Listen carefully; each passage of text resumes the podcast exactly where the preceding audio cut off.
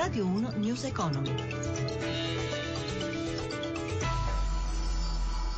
Buongiorno, benvenuti a News Economy in studio Stefano Marcucci. Cominciamo con i mercati. Oggi borse europee deboli. Da Milano tutti gli aggiornamenti in diretta con Marzio Quaglino. Marzio. Dopo sei anni di tassi inchiodati allo 0,25%, la Federal Reserve, la banca centrale statunitense, ha lasciato intravedere ieri sera la possibilità di alzare il costo del denaro a dicembre.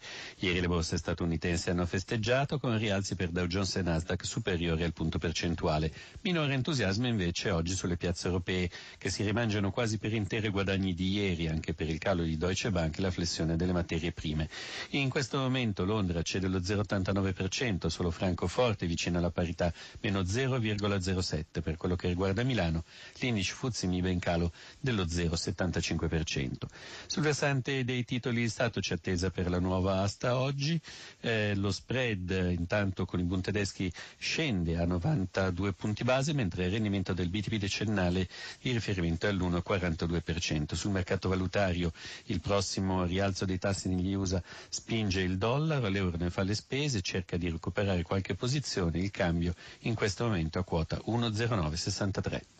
Grazie a Marzio Quaglino da Milano. In occasione della giornata della carne italiana e dopo la pubblicazione del rapporto dell'OMS, gli allevatori e i produttori italiani difendono le caratteristiche del nostro sistema produttivo, nostre, del nostro sistema produttivo e delle nostre carni. Giuseppe Di Marco ne ha parlato con il presidente della Coldiretti, Roberto Moncalvo. Sentiamo. Lo studio crea veramente un allarme eh, sostanzialmente infondato rispetto alla situazione italiana. Quello studio fa riferimento a consumi di carne molto più alti rispetto ai nostri, a cibi e a modalità di lavorazione delle carni che sono assolutamente diverse da quelle che invece ci sono nel nostro paese. Noi abbiamo la forza di un sistema di allevamento che fa nel benessere animale, nella qualità degli alimenti che diamo ai nostri animali e nel sistema dei controlli un elemento che è di assoluta garanzia per i consumatori. Temete che ci possano essere delle ripercussioni negative sulle vendite di carne in Italia? Il rischio c'è soprattutto perché nelle prime ore, per come era uscita la notizia, veramente rischiavamo un allarme e il rischio di calo di, di crollo dei consumi. A rischio c'è un settore che vale 32 miliardi di euro e 180 mila posti di lavoro. Ieri l'Europarlamento ha dato il via libera all'uso anche alimentare di alghe, cibi costruiti in laboratorio e insetti. Le bistecche rischiano di essere sostituite dalle cavallette? Le due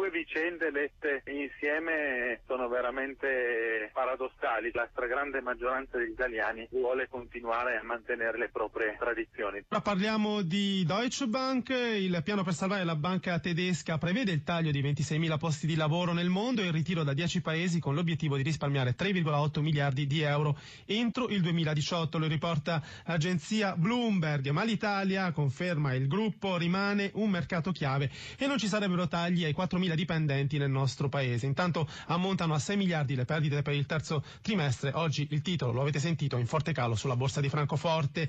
Intanto Volkswagen registra il primo semestre in rosso per 1,67 miliardi miliardi a seguito del Dieselgate. Il servizio di Paola Bonanni.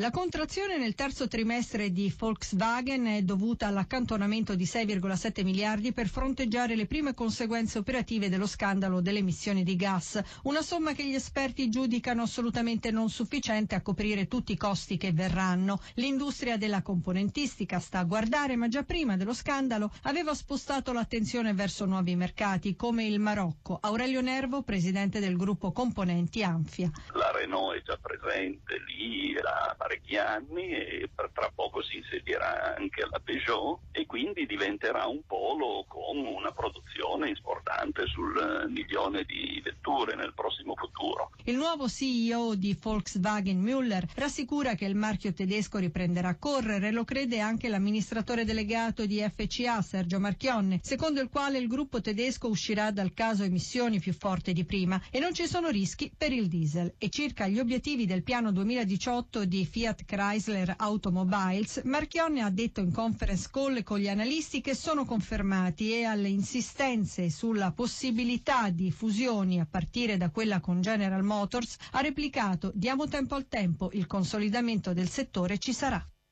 News Economy a cura di Roberto Pippan torna stasera alle 18 subito dopo il giornale radio. Grazie per averci ascoltati. Grazie a Claudio Magnaterra in regia a Cristina Pini per la collaborazione da Stefano Marcucci. Buon proseguimento su Radio 1 Radio 1 News Economy.